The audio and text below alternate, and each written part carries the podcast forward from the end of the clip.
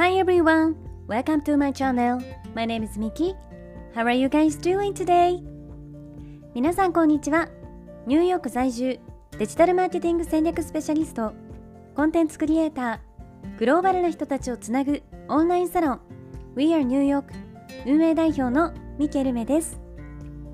このチャンネルニューヨーク未来を変える生き方では私ミケルメが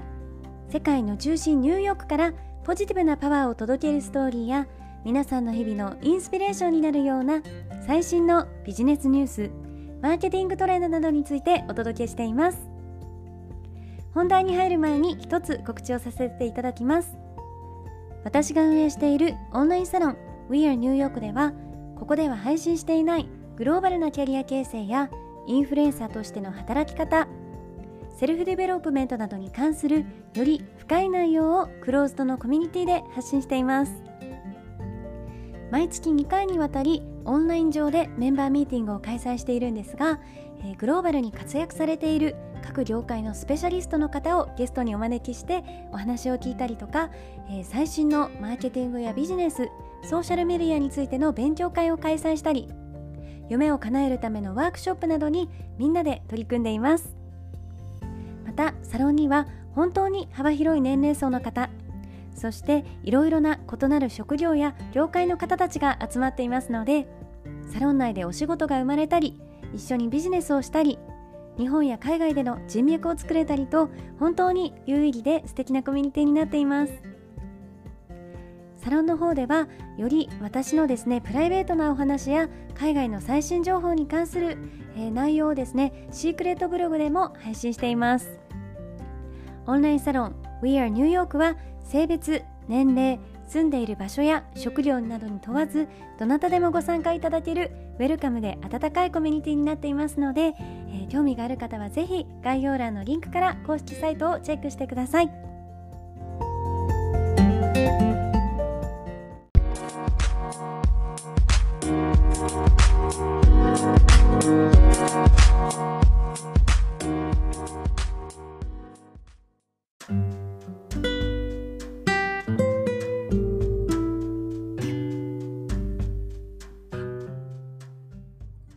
皆さんおはようございます、えー、いかがお過ごしでしょうか？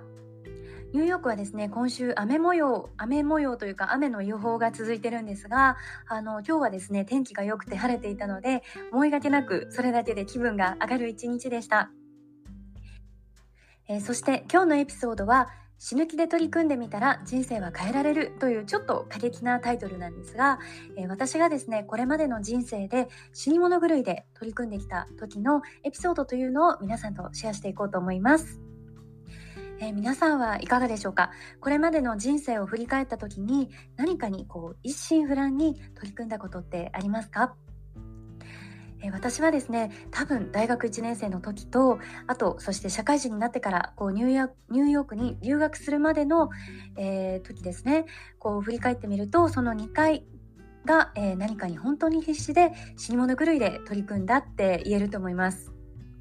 でこういうふうに言うとちょっと大げさだっていうふうに思われてしまうかもしれないんですがあの当時はですね自分が必死だっていうこう自覚すら湧かないくらい、まあ、自分に余裕がなくて、え今こうして改めて冷静にこう振り返ってみるとあああの時は人生をかけてこう全力で頑張ったなって思えるんですよね。えー、その中でも今日は私が社会人になってからこうニューヨークに留学するまでのお話えー、FIT というニューヨークのファッション大学の受験に向けて TOEFL の勉強を独学で1年していた時のエピソードを、えー、ピックアップしてお話ししようと思います。えー、当時ですね、私はちょっと以前のあのエピソードでも触れたことがあるんですが、えー、FIT っていうファッションで有名な大学がニューヨークにあって、そこに、えー、直接入学をするために TOEFL っていう、え英語の共通試験があるんですけれど、その勉強をしてたんですね。でも本当にあの難しくて全然あの点数伸びなかったんですね。それで本当にもう苦戦していました。であのニューヨークに留学大学にこう進学して留学したいっていうのは両親にはこう反対されるっていうのが、まあ、分かっていたのでニューヨークに行きたいことっていうのは、まあ、何も両親には相談せずですねこっそり進めていたんですけれどお金を、えー、当時は少しでも多く貯金したいからまあ、何としてでも独学で成果を出してみせるっていうのを決めて、えー、当時は朝の9時から6時までオフィスで働いて合わせてそこでですね自分のオンラインショップも運営したりでそこから、えー、帰ってですね夜の、えー、1時まで毎日勉強をしてそこから、えー、今度1時から4時までですねオンラインショップの仕事をするっていうようなかなり、えー、ハードなスケジュールを送っていました。で当時あの勉強をどれぐらいしていたかというと本当に朝起きてから寝るまでの間あらゆる隙間時間を見つけてはもう常に TOEFL の勉強に時間を費やしていました。でバスルームにはこう英語英単語のポストイットを一面にこう貼っていたりとかあとご飯を食べている時も常にですねリスニングを聞いたりあと、えー、英単語のフラッシュカードを常に持ち歩いてこうバスの中とか通勤時間にしたりだとかあとね鏡にこう自分の顔が映ればすぐにスピーキングの練習をしたりとかもう頭の中は英語の勉強のことでいっぱいだったんですね。で本当にあの会社の同僚の人たちからは「みっちゃんいつもボロボロのノート持ってるけどそれ何?」っていうふうにあの笑われてましたし仲の良い友達からあの LINE とかこう電話が来てもですねなかなか私もこう出ることができなくてあの周りのみんなには私今本当にこうニューヨークに行きたくて今一番自分の人生にとって大事な勝負をかけてる時だから本当に真剣に頑張りたいんだっていうふうに伝えて、えー、お誘いとかもですね断ってました。でそんな矢先ですねあの大好きだったこうおばあちゃんが、えー、末期の膵臓がんっていうのを知らされて、えー、急遽病院に入院して手術することになってしまったんですね。で私はこう親が転勤族だったので、えー、高校生からおじいちゃんとおばあちゃんと3人で住んでたんですけれどおばあちゃんが突然こうお家にいなくなってしまっておじいちゃんと2人きりの、えー、生活が始まりました。でそれまでは本当におばあちゃんがあのお家のことっていうのを全部何から何まで一人でやっていてくれて、えー、私は本当にたまにお手伝いをするぐらいだったんですけれど、えー、おばあちゃんが入院してしまって私がですねこう慣れない家事を全部一人ですることになって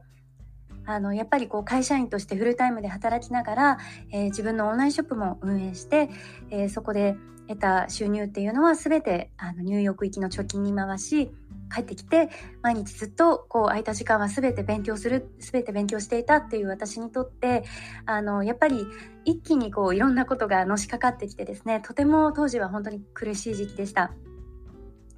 で一度あのおじいちゃんにですね「みっちゃん夜ご飯まだか?」って聞かれた時にもう本当に疲れとストレスがあの押し寄せてきてですねもう私だけどうしてこんなに頑張らないといけないのっていう感情が爆発してしまったことがあります。あのその時は本当にもうカッとなってですね作っていたチャーハンをフライパンごフライパンごとこう全部ひっくり返してゴミ箱に捨てちゃったんですけどそれを見てこうおじいちゃんにすごく怒られてだけども私は自分に余裕もないしおばあちゃんのことも心配だし本当にもうどうしていいかわからなくてもうただただ泣き崩れてしまいましたね。なのでそれくらい私にとってはあの全てがですねこう重く、まあ、必死だったわけなんですがあのだけどどうしてもこうニューヨークに戻って FIT で学びたいっていう気持ちだけでこう生きていたのでもうそれが叶ったらきっと私の人生はもっと良くなるもっと自分の夢に近づけるはずだっていうのをただただ信じてたんですね。だから大学に合格してこうニューヨークに戻れることが決まった時もう本当に言葉に出ないくらい嬉しくてあやっと自分の努力が実を結んでくれたっていうのを心から思いました。本当にその時の気持ちは今でもあのすごく覚えてますね。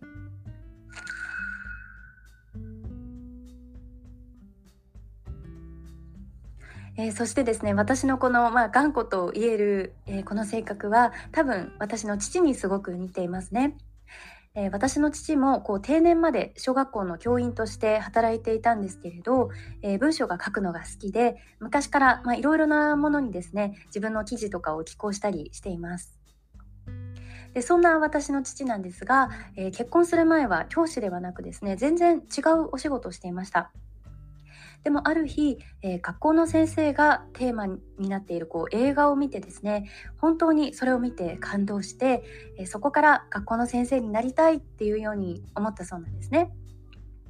で当時あの父はすでに社会人になってもう数年が経過してましたから、えー、フルタイムの仕事を掛け持ちしながら、えー、夜は独学で勉強したり、えー、先生になるためのこう教員試験のですねための予備校に通ったりして1年間、え死に物狂いでその夢を叶えるために過ごしたそうです。えそして最初の、えー、教員採用試験の模擬試験というのがあるんですがそれを最初にこう受けた時は、えー、合格するにはねかなり程遠い結果でその結果を見て父はこう絶望的な気持ちになったそうなんですがあのその後ですね1年間こう必死で勉強した結果無事に採用試験に合格して念願だった教師としてのキャリアをスタートさせることができました。え父曰く毎日ただその夢を実現するっていうことしか考えていなかったそうでなのでずっとこう起きていた時間勉強しかしていなかったのであの当時の1年の記憶がないそうなんですね。なんかその1年間何が流行っていたとかどんなテレビ番組が流れてたとかそういうことも全く思い出せないそうです。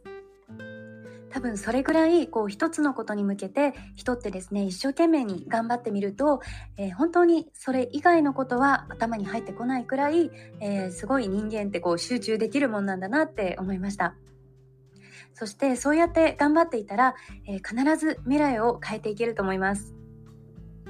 なので皆さんもですねもしどうしても叶えたい夢があって、それがあなたの人生を変えてくれるものだと思うならどうかそれを信じて一生懸命に取り組んでみてください。私も、これからの人生で、まだまだ叶えたい夢や目標が数えきれないほどあります。だからこう過去に死に物狂いで頑張ってきた私だからきっとまたこれからももっと頑張れるっていうのを信じてですね今後も夢に向かって前進していこうと思います。はい。それでは皆さん、今日のエピソードも聞いてくださりありがとうございました。えー、今日のエピソードが少しでもためになった、参考になったと思っていただけたら、是非フォローやライクで応援していただけると嬉しいです。えー、それではですね、どうか素敵な一日をお過ごしください。Thank you for listening. See you tomorrow.